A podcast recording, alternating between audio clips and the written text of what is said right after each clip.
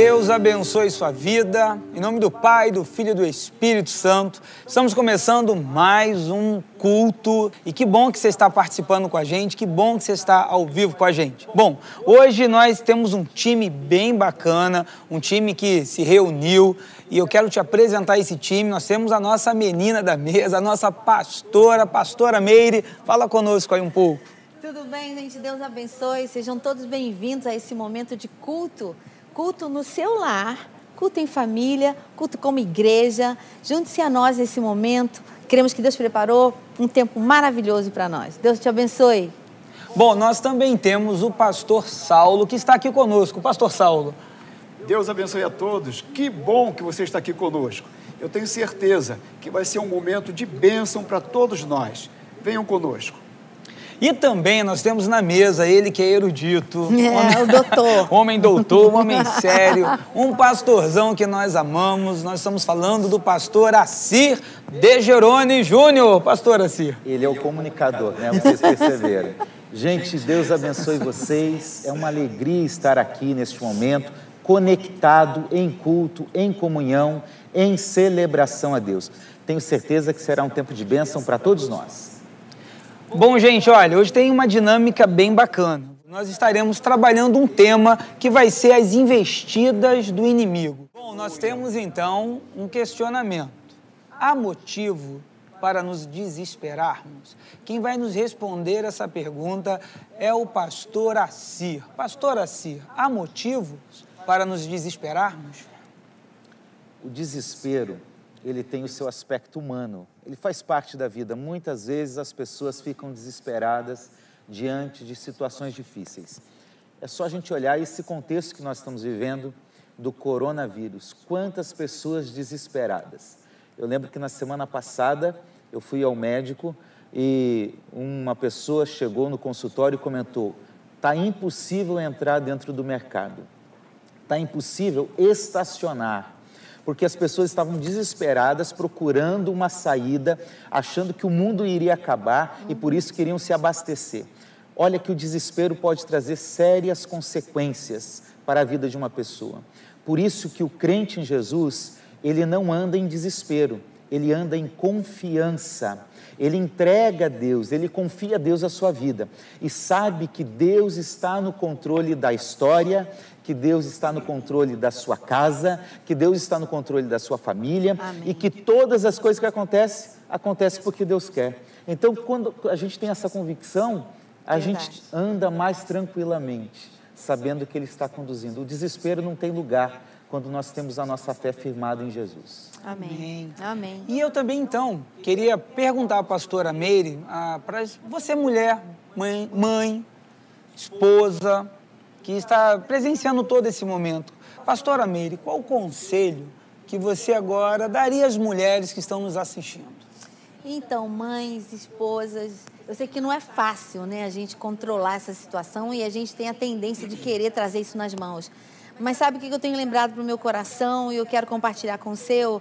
É que o nosso Deus é o mesmo de ontem, o que guardou o povo na travessia do deserto, que fartou de tudo aquilo que era necessário. Ele continua sendo o mesmo hoje. A Bíblia diz que ele não dorme. O Amém. nosso Deus não dorme. Então, quando o meu sono começa a faltar, eu não sei como os meninos estão reagindo nisso aí, não sei se homem dorme melhor nessa época do que as mulheres, mas quando meu sono começa a faltar, eu me lembro, eu lembro a minha alma o seguinte: o nosso Deus, quem está guardando a gente, não vai cochilar. Ele trabalha no turno da noite. Então, enquanto eu tento, quando meu coração tende a se preocupar, eu digo: olha aí, Meire, nosso Deus está trabalhando no turno dessa noite. Amém. Então, meu coração descansa de novo. E vocês dormem melhor? Do que as mulheres? É verdade. Olha, nós homens, nós somos mais agitados. Eu sou muito agitado. E agora eu queria falar com o pastor Saulo. Eu queria que o senhor falasse um pouco, orasse por essas pessoas que mandaram para gente e orasse por pessoas que estão passando algum tipo de dificuldade nesse momento e dirigisse uma palavra. Muito bem. É, eu creio que todos nós estamos vivendo um tempo de dificuldade, né, meus irmãos? É, alguns momentos que nós, como humanos, nós sentimos medos, né? E eu me lembro muito bem é de um texto que os discípulos, quando Jesus está, foi crucificado, e por conta deles se sentirem só, diz que eles ficaram reclusos dentro de uma casa, uhum. né? presos dentro de um lugar. E o texto diz que eles estavam com medo. É. Mas o texto também nos diz algo impressionante e maravilhoso. Diz que Jesus, sabendo como estava o coração dos discípulos, ele aparece naquele lugar, mostrando para eles que ele estava vivo, que ele havia ressuscitado. E ele traz uma frase fantástica que eu queria deixar para o seu coração. Jesus diz assim: Paz seja convosco. Que Amém. você, nessa noite, possa receber essa palavra no seu coração. Que a paz de Cristo possa permear o seu coração, a sua casa. Que esteja aí agora com a sua família. Nesse momento, meus irmãos, nós vamos passar para a pastora Meire e ela vai nos dar um breve testemunho. Então, eu quero é, é, resumir para você uma experiência de família. Eu sou o resultado. Eu sou o resultado de orações. Eu e os meus irmãos, meus irmãos de sangue, eu sou irmã de outros cinco, né? E eu quero dizer para você que, assim como muitas famílias estão vivendo hoje, o desafio de vencerem esse, esses ataques que hoje são invisíveis, eu já vivi junto com a minha família, com os meus irmãos. Nós vivemos muitos ataques à nossa emoção, ao nosso equilíbrio emocional. Nós sofremos abusos, ainda éramos crianças. Mas sabe de uma coisa? havia alguém orando por nós. Deus sempre levanta pessoas para intercederem em nosso favor. Então, mesmo sem saber, muitas pessoas estavam intercedendo e Deus estava agindo em nosso favor. Deus trouxe de volta alguns dos dois dos meus irmãos das drogas. O Senhor nos trouxe de volta à igreja, porque nós houve um momento em que nós nos dispersamos, porque estávamos sendo feridos mas Deus é um Deus de resgate. Eu preciso dizer isso para o seu coração. O nosso Deus, né, pastores? Sim. É um Deus de resgate. Aleluia. E Ele está agindo hoje para resgatar a idoneidade das nossas famílias, a integridade física, emocional, espiritual. E eu preciso dizer que eu sou um milagre. Eu sou a resposta de muitas orações. Eu hoje estou de pé, o meu coração é livre foi livre para perdoar aqueles que me ofenderam. Eu, o meu coração foi liberto para perdoar o meu abusador. E eu preciso te dizer que Deus promove o milagre da libertação das emoções, Ele liberta das cadeias emocionais. Então, eu não sei que, que desafios você pode estar vivendo em família, mas eu preciso te dizer: a oração pode muito em seus efeitos. Amém. Eu e os meus irmãos somos o resultado da oração atendida por Deus. Você vai viver isso na sua casa. Nós estamos crendo, né, pastores? Amém. Amém. Vamos orar neste momento por essa reflexão que nós iremos fazer. Pai, em nome de Jesus, nós te pedimos, Senhor, a tua direção. Fala, Senhor, conosco, fala com o teu povo. Fala, Senhor, não aquilo que queremos, mas aquilo que precisamos ouvir da tua parte. Amém. Nós te pedimos a tua bênção em nome de Jesus. Amém. Amém. E Neemias, no capítulo de número 4, versículo 1 ao 3, diz assim: Quando Sambalate ouviu que nós estávamos reconstruindo a muralha, ficou irado e indignado e começou a zombar dos judeus na presença de seus irmãos e do exército de Samaria, ele disse: O que é que esses judeus fracos estão fazendo? Vocês vão permitir que eles continuem?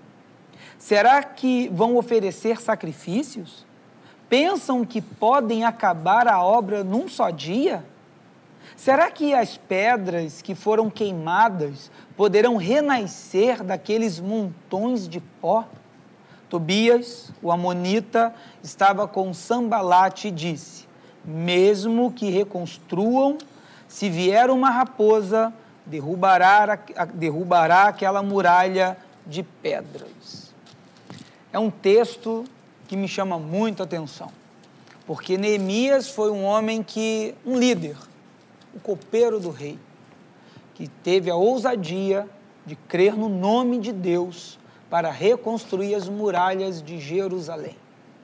Ele obteve o resultado. Foram 52 dias de muita luta, de muita peleja. Bem parecido com o que nós estamos vivendo hoje. Nós estamos vivendo um clima que nós temos que passar por um momento muito difícil. E nessa caminhada para nós alcançarmos o nosso objetivo, muitas coisas se levantam. Uhum. Muitas coisas se levantam para nos tirar do foco, para nos paralisar, para nos deter. E é isso que nós queremos hoje estar aqui conversando com vocês e vocês interagindo conosco. A primeira coisa que eu separei, e eu vou passar para o pastor Assi, de cara já, para ele já falar com a gente, pastor Assi de Gerone Júnior. Primeira coisa que causa, que poderia ter parado Neemias era o desânimo. O que, que você pode falar para a gente? Meu Deus do céu, quantas vezes a gente fica desanimado? Desanimado.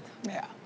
Basta uma coisa ou outra sair uhum. do lugar, é ou não é verdade? Com certeza. A gente começa a ficar desanimado. É, teve um momento essa semana que passou uh, que eu estava saindo e vendo a cidade já esvaziando. Aquilo quis tomar conta da minha alma, da minha mente. É, essa semana ainda eu tive que tomar uma decisão né, em relação ao meu trabalho. Poxa, que difícil, aquele desânimo que é tomar o nosso coração, a nossa mente. Uhum. E quando nós nos entregamos para o desânimo, nós começamos a entrar na derrota.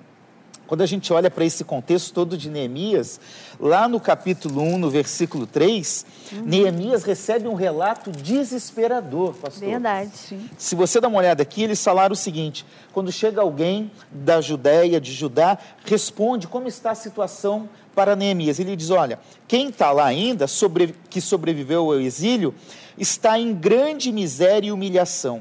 As muralhas estão em ruínas, os portões destruídos pelo fogo. Uhum. É um cenário de caos. Destruição. De destruição. E isso poderia trazer desânimo, mas o que, que Neemias fez? Ele fez o que a pastora Meire estava falando. Foi Ele orar. orou. Foi orar primeiro. Foi orar primeiro.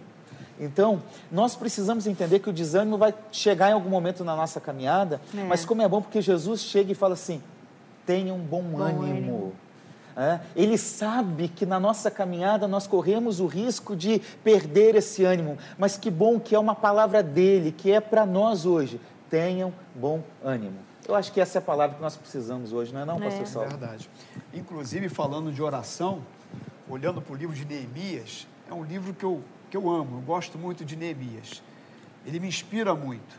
Um grande líder. Porque Neemias, é, de todos os personagens bíblicos, é o personagem que mais orou. São 12 orações no livro de Neemias. E, como o pastor Assi disse, quando ele recebe a notícia, e a notícia não era nada boa, inclusive diz que ele sentou e chorou. E chorou, ia falar isso. Sentei-me e chorei. É. Ou seja, nós somos humanos. Ele Temos sentiu... os mesmos sentimentos. Em muitos momentos, nós nos sentimos assim, como Neemias.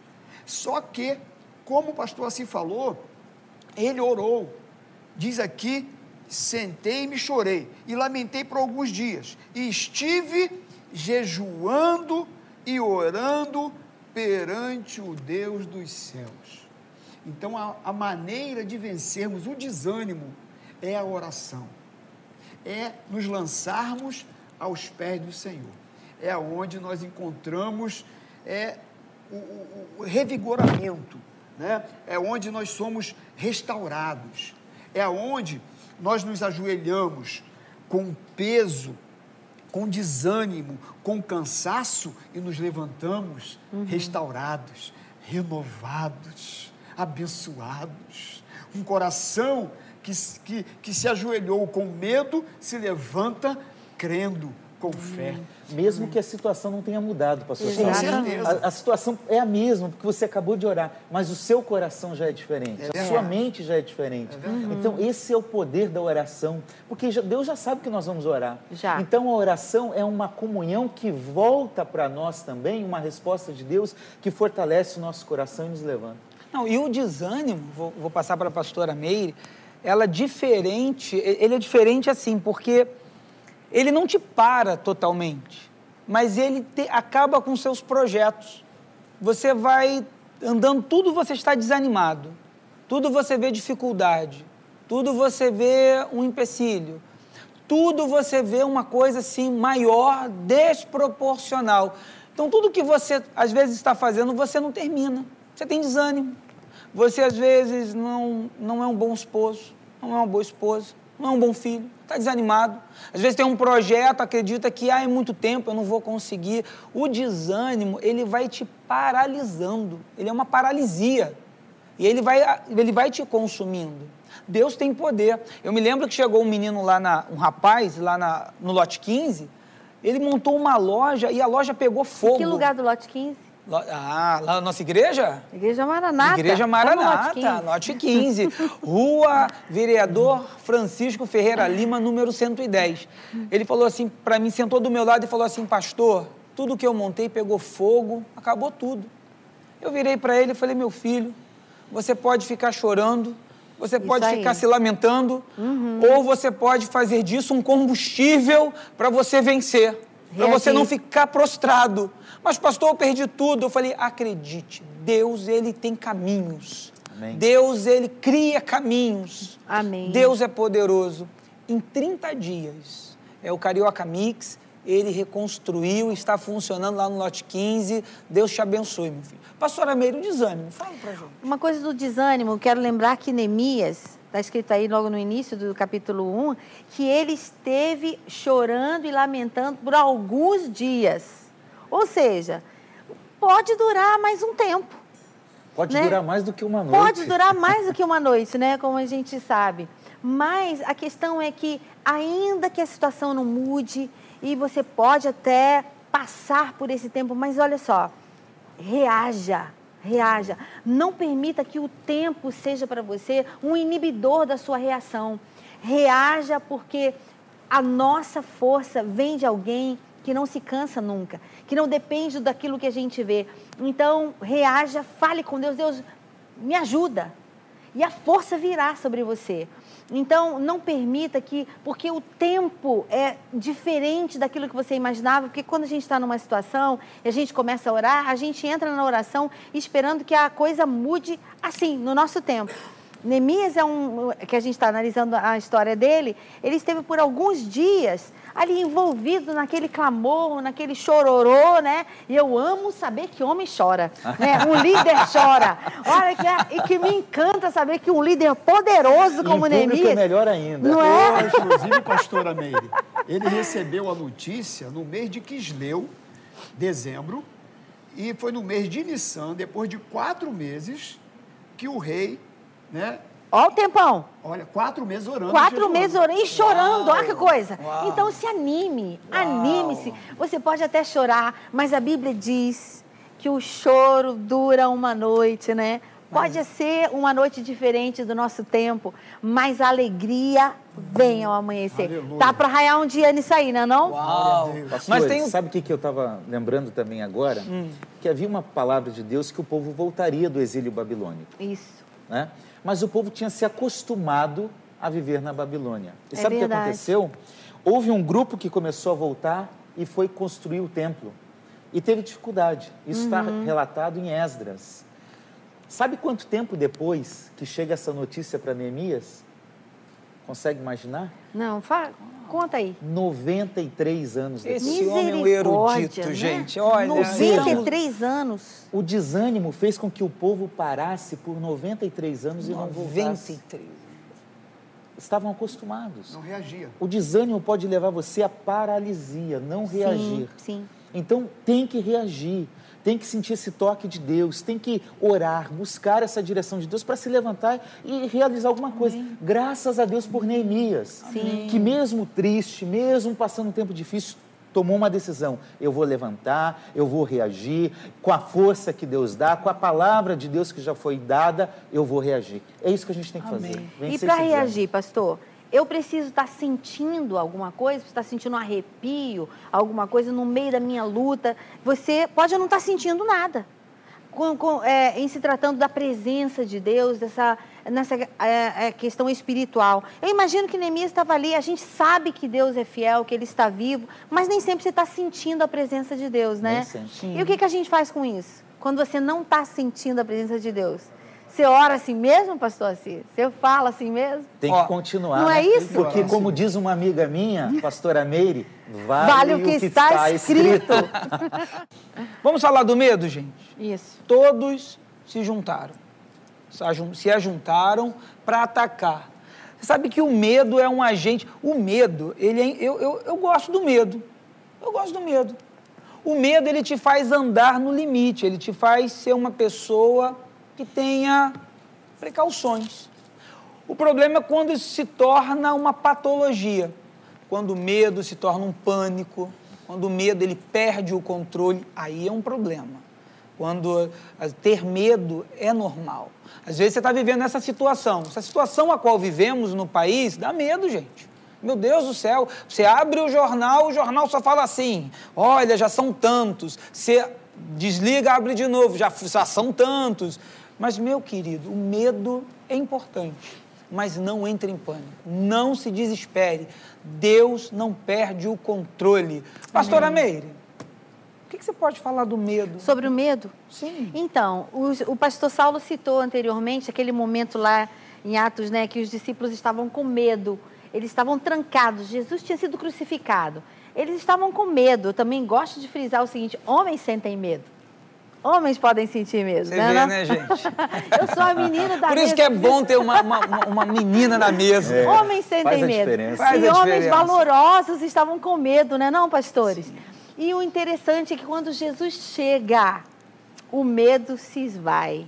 É maravilhoso isso. Eu quero dizer para você que está vivendo esse momento, você que está aí participando conosco desse culto, hum, talvez você esteja sentindo exatamente medo, é um sentimento que, que deixa a gente acabrunhado, empedernecido, ele paralisa, como o pastor já falou, e a gente não consegue visualizar com clareza. Porque o medo faz a gente enxergar coisas que nem existem de verdade, né? A gente Sim. enxerga tudo É. pior, O problema não é isso? aumenta, né? Aumenta tudo. O medo, ele dá um zoom no problema, né? E a gente fica cada vez menor. Então, eu quero lembrar que em meio à situação do medo, Jesus também está. Amém. Jesus se move, aleluia, né? Amém. E ele chegou no meio da galera do- dos homens com medo e disse: Paz seja convosco. E quando ele chega, o medo se dissipa. E é isso que nós estamos proclamando na sua vida. Você que está nos acompanhando nessa transmissão. Se você está sentindo medo, Jesus está presente. Diga isso para o seu coração. O Senhor Jesus, que faz com que o medo se dissipe, ele está presente. Pastor Assir, você já sentiu medo? Aqui diz, o texto diz que eles fazendo, reconstruindo o muro, com uma mão eles faziam a obra e com a outra eles seguravam a arma. Sabe o que que é interessante? É que Neemias teve medo. Uhum. Capítulo 2, versículo 2, no finalzinho diz: Então fiquei com muito medo. Verdade. Quando Neemias precisa enfrentar a situação, ele sente medo. Uhum. Agora, olha lá no 6,13. 6,9 e 6,13. O que eles queriam era, era nos amedrontar. O medo tinha uma perspectiva interna, aquele sentimento de incerteza, mas também tinha uma ação externa contra ele. E o Isso. 13 diz é, que subornaram alguns para parar a obra, para me amedrontar, e para que, fazendo isso, eu viesse a pecar, para que pudessem atacar a minha reputação e me afrontar. Tem medo que, quando ele representa falta de confiança, ele se torna um pecado. O medo faz parte. Ele não me permite atravessar a rua sem olhar para os lados. Verdade. Eu preciso ter medo. Eu, ele me faz trancar a minha casa, eh, trancar o meu carro. Eu tenho que fazer isso. Mas quando o medo representa falta de confiança, Se torna ele se torna pecado. como Neemias está falando aqui. Então nós precisamos deixar esse medo de lado e não fugir. Porque o versículo 11, dentro desse contexto que ele está sendo amedrontado, ele diz: Você acha que um homem como eu Sim. fugiria? Meus irmãos, nós precisamos ter isso em mente. A gente precisa enfrentar a realidade, não fugir dela e vencê-la. Eu vou perguntar algo para o pastor reação, Saulo. né? Pastor Saulo, o texto está dizendo, eh, Neemias 4, 10, diz que eles estavam reconstruindo o muro, mas eles ficavam olhando para os entulhos. Às vezes, meus irmãos, a gente fica olhando para o lixo, para o entulho, isso a gente, a gente tira o foco do objetivo e fica olhando para as coisas ruins. Isso dá medo, não dá, pastor, o pastor Saulo? Com certeza. É, inclusive, entulho nos chama a atenção para algo que já existia e foi destruído. E que tem que ser descartado. Que tem que ser Sim. descartado. Quando você constrói, é mais fácil do que reconstruir. É verdade. E muitas vezes, os nossos próprios erros, nossas próprias falhas, faz com que nós temos que reconstruir coisas que já estavam construídas, que era apenas continuar o caminho. O povo, por conta do seu pecado, dos seus erros, houve essa, essa questão dos muros estarem derribados, as portas queimadas, né? Então, eles viviam esse drama por conta dos seus próprios erros.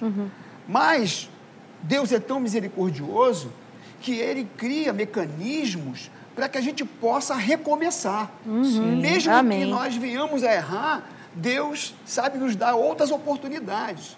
Então, o povo aqui estava tendo uma outra oportunidade de reconstrução. É claro que é mais difícil, mas não é impossível. E diz aqui o texto que quando Neemias percebe que eles tinham se juntado para virem atacar Jerusalém e suscitar confusão ali, mais uma vez Neemias diz assim: porém nós oramos ao nosso Deus. Então, meus irmãos, sabe, a O oração, segredo é a oração. ela é fantástica, né? No versículo 11, disseram, porém, os nossos inimigos, nada saberão disso, nem verão, até que entremos no meio deles e o mataremos, assim faremos cessar a obra. Porque a intenção do inimigo é essa, é fazer cessar a obra, é tentar nos parar, é tentar É nos amedrontar, né? É isso aí. Mas, sabe, nós não podemos deixar que o medo se torne medo do medo. Porque medo, todos nós estamos sujeitos a ter e até uma autodefesa. Mas o medo do medo, esse nos paralisa.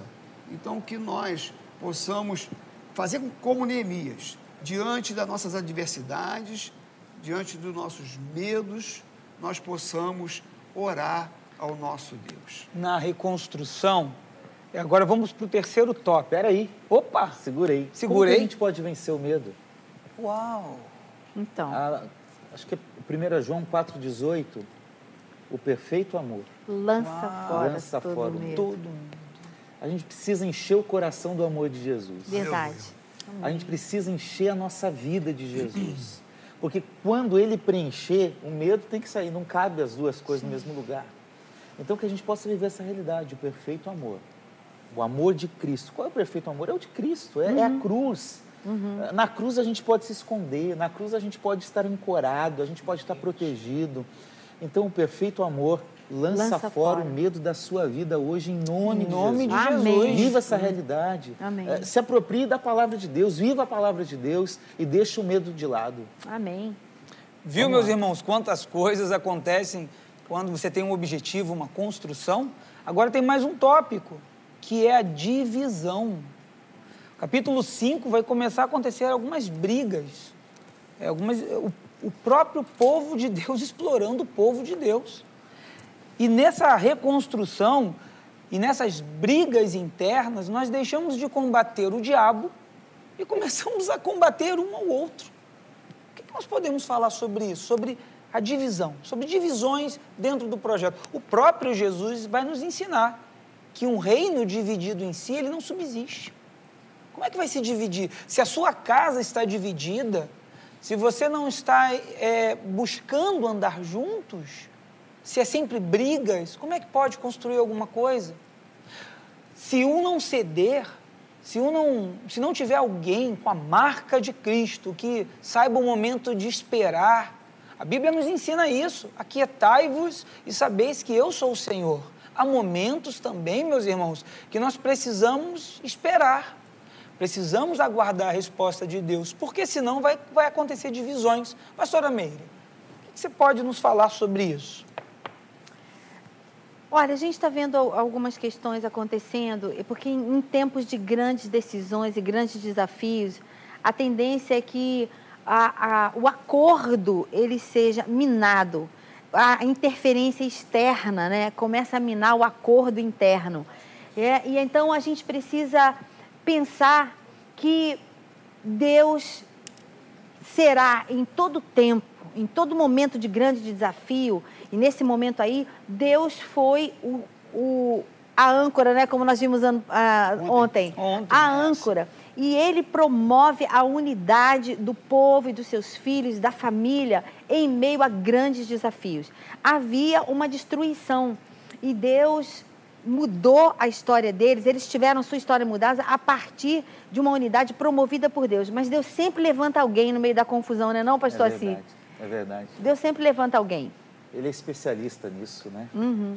É, você começou falando no capítulo 5, e é uma realidade que a gente vive muito hoje. Ah, os próprios judeus estavam explorando Uhum. Quando acontece calamidade como essa, você já percebeu como as pessoas querem se aproveitar? Sim, é, há uma exploração, né? Você vê que, que a natureza pecaminosa do ser humano, ela, ela vai conduzindo os valores à vida das pessoas. É só uma ação de Deus, uma intervenção de Deus uhum. para mudar isso. Quando a gente olha esse contexto aqui, a gente tem no capítulo 6, versículo 1, o Sambalate, o Tobias, o Gesem, que moravam na região, era ali do lado de Samaria, dentro daquele contexto. A gente tem no versículo 10, capítulo 6, versículo 10, ele vai na casa de Semaías, que era como que um sacerdote, estava no templo. Então, entre os religiosos da uhum. época, a liderança religiosa da época, havia gente contra querendo dividir. No é, versículo 7 tem até uma profecia falsa. Sim. Olha lá. E pôs alguns profetas para falarem a respeito de você em Jerusalém profetizando mentira, dizendo que Neemias queria se tornar o rei de Judá, por isso que estava reconstruindo isso. O versículo é, 18 e 19, lá no finalzinho, diz que tinha gente em Judá, que era aliado dos inimigos, e tinha gente ali na, na, na, no reino persa, que também era inimigo. Ou seja, tinha inimigo para tudo quanto Todo é lado, lado, querendo dividir tudo. É verdade. E é isso que muitas vezes acontece. Se nós não discernirmos qual é a vontade de Deus, nós corremos o risco de cair em divisão.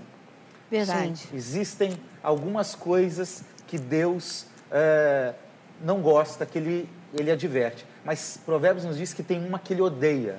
Aquele que semeia contenda, Sim. divisão entre Sim. os irmãos. Verdade. Rejeite a voz que está contra a palavra de Deus. Sabe, pastor Fabiano, falando dessa questão de divisão, é, eu, eu realmente admiro muito Neemias, porque no capítulo 4, voltando um pouquinho aqui, nos diz que quando os inimigos estavam preparando um ataque para criar confusão, para criar divisão, no versículo número 13, olha o que que diz. Olha o que que Neemias fez. Então pus o povo por famílias, nos lugares baixos e abertos, por detrás do muro, com as suas espadas e as suas lanças e os seus arcos. Ou seja, Neemias pegou as famílias uhum. e colocou-as de frente de suas casas para construir a parte do seu muro. Porque colocando as famílias juntas, a construção iria ficar muito mais bonita, muito melhor. Quando você faz algo e você tem um sentido de pertence naquilo que faz, Verdade. a coisa fica melhor. E quando você trabalha unido com a sua família, a coisa cresce, multiplica, né? há uma prosperidade. Então, Neemias entendendo isso, ele coloca as famílias unidas nessa construção. Então, olhando para nós hoje, sabe que você, com a sua família, que está aí agora nos assistindo, que possa haver unidade, Amém. que possa haver respeito mútuo, que possa haver Dez amor, minutos. que possa haver perdão nessa noite para a sua família e na família espiritual também, que não haja divisão, sabe? Que, como foi dito aqui, citado um versículo, a casa dividida, ela não subsiste. subsiste. Então, sabe, Neemias diz aqui que ele pega as famílias e colocam para trabalhar juntas. Dividiu a responsabilidade, né? Dividiu a responsabilidade. É a sua parte aí. Isso. Eu vou, eu vou pular um tópico que eu queria falar sobre o tópico 5, sobre inventaram muitas calúnias, inventaram umas fofocas. Para paralisar a obra, eles começaram a fazer fake news. Começaram a inventar situações para dizer que Neemias queria se tornar rei e falaram um monte de coisa. Você sabe que essa questão da fofoca, como tem atrapalhado, Meu como Deus. algumas pessoas param a sua caminhada por causa da fofoca dos outros. Às vezes eu pergunto para as pessoas: a quem pertence a sua paz? Se a sua paz pertence a você, por que, que você entrega para uma outra pessoa quando ela faz um comentário, um, comentário a seu respeito? Por que, que você desiste das coisas porque alguém falou? Nós temos que pensar sobre isso. A, calúnia, a fofoca, ela vem para nos paralisar, para tirar, para roubar as nossas energias e tirar o nosso foco.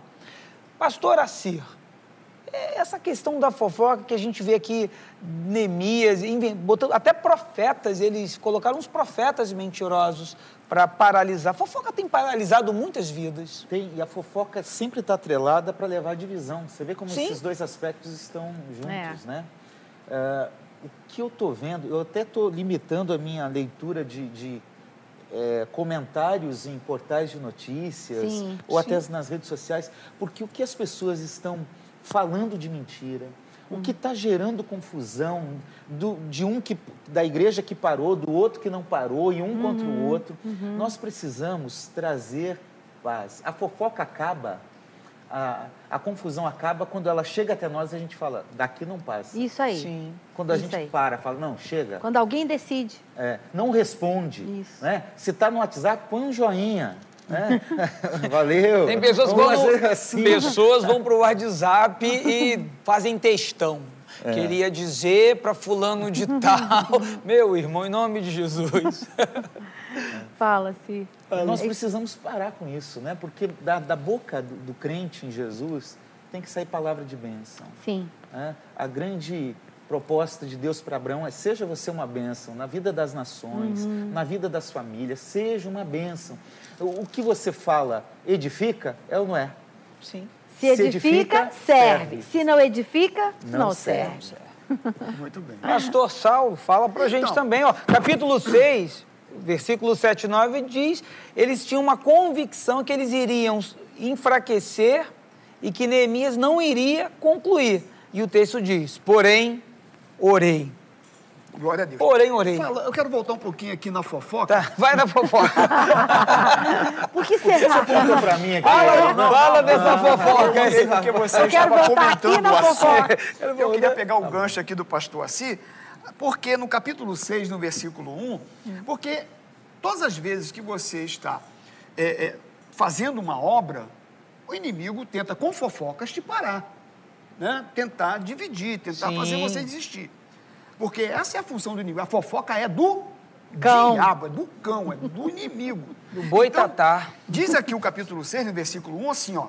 Tendo ouvido Sambalate, Tobias, Gesem, o Arábio e o resto dos nossos inimigos, que eu tinha edificado o muro, e que nele já não havia brecha nenhuma, ainda que até este tempo não tinha posto as portas nos portais.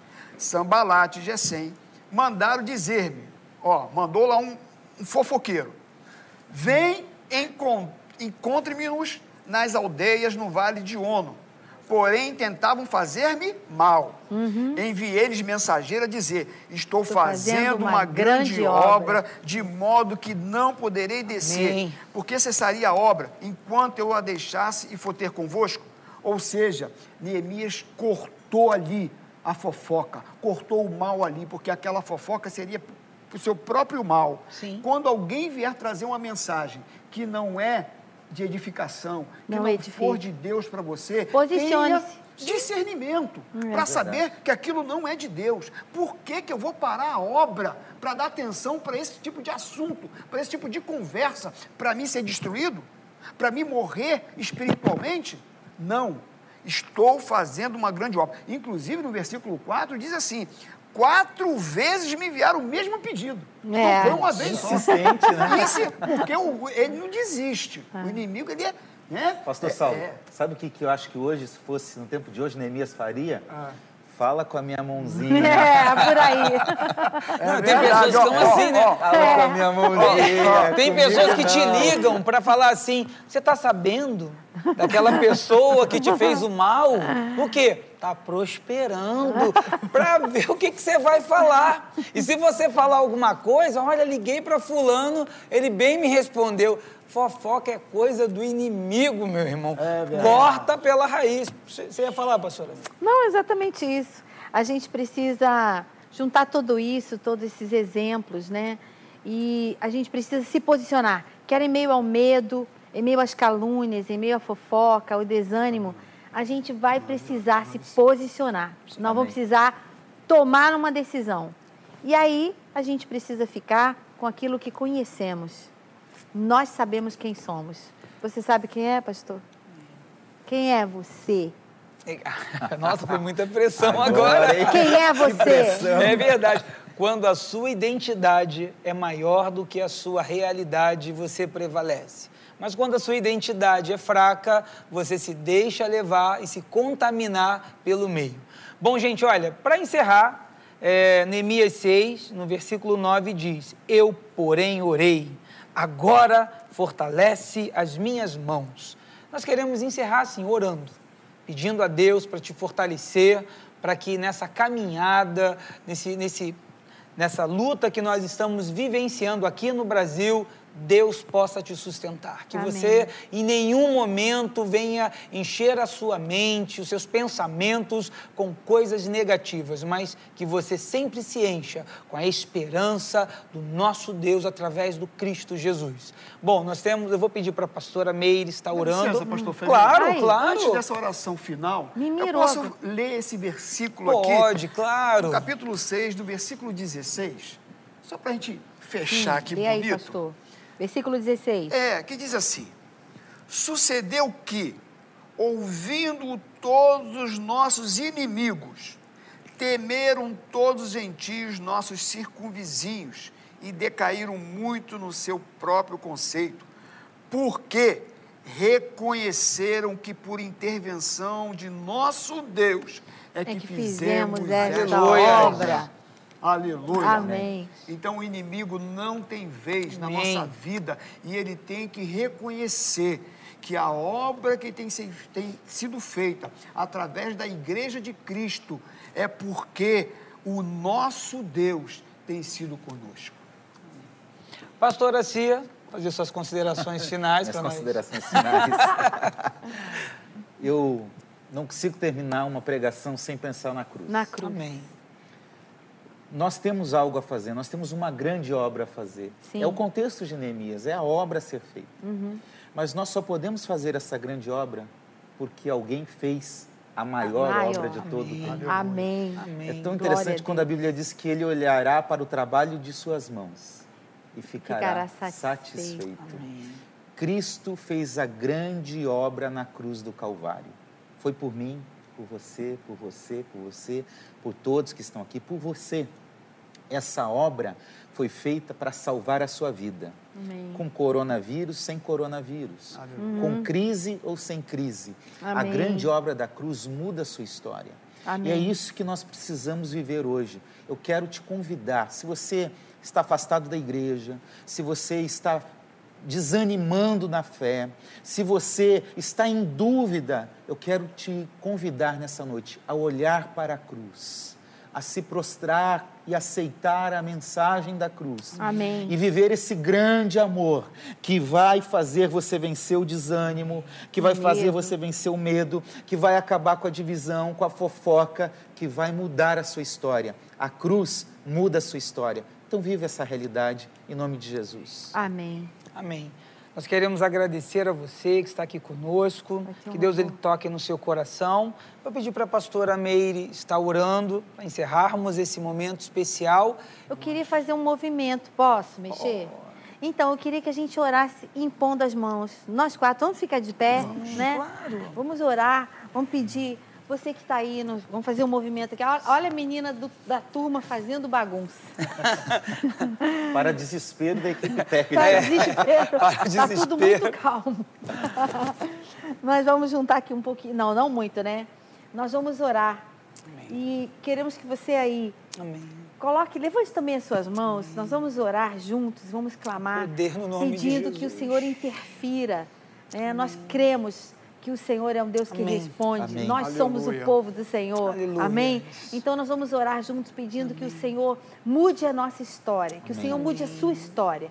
Você que quer entregar sua vida a Jesus, Amém. o pastor assim falou agora, você que quer conhecer esse Jesus que traz paz em meio ao caos, Amém. que muda a nossa eternidade e que nos dá relevância aqui hoje, Amém. que vai te fazer passar por esse tempo de luta, sabendo que você não passa sozinho. Você quer ser incluído nessa oração? Então levante as suas mãos aí, una você e a sua família. Senhor, nós estamos aqui Aleluia, Jesus. reunidos em teu nome e queremos proclamar sobre a vida dessa pessoa que decide se entregar a Jesus agora. Queremos pedir que o Senhor agora entre nesse coração, que o Senhor mude essa história, Aleluia. que o Senhor dê a essa pessoa uma experiência pessoal contigo. Aleluia. Pedimos que o seu coração seja inundado da tua paz, Amém. da paz que excede as circunstâncias. É uma paz que não depende daquilo que nós estamos vendo, é a paz que só o Senhor Jesus Cristo pode dar. O Cristo que esteve morto, que foi crucificado, esteve morto, mas que ressurgiu e vive eternamente. Senhor, pedimos por todas as famílias que nos Jesus. acompanham agora, pedimos por cada um dos nossos irmãos que tem as mãos erguidas. Nós clamamos em favor dessa nação, em favor das nações assoladas pelo coronavírus. Aleluia. Pedimos que esse tempo seja um tempo de reparação, Aleluia. um tempo que o temor do teu nome novamente seja sentido e que o teu nome seja conhecido, Meu Deus. porque tu és Deus poderoso, Amém. tu és Deus que pode mudar a história de toda a humanidade. Aleluia. Nós cremos que o Senhor tem poder para fazer tudo novo. Senhor, nós pedimos sabedoria para agirmos nesse tempo, porque a tua palavra diz que toda sabedoria vem do alto. Amém. Por isso nós jogamos, cobre-nos com sabedoria Amém. e oramos crendo. Portanto, te agradecemos em nome de Jesus. Os que creem comigo, digam Amém. E a Amém. graça do nosso Senhor e Salvador Jesus Cristo, o amor de Deus, o nosso Pai, e as doces consolações do Espírito Santo de Deus permaneçam conosco, desde agora e para todos sempre. Amém. Deus abençoe sua vida.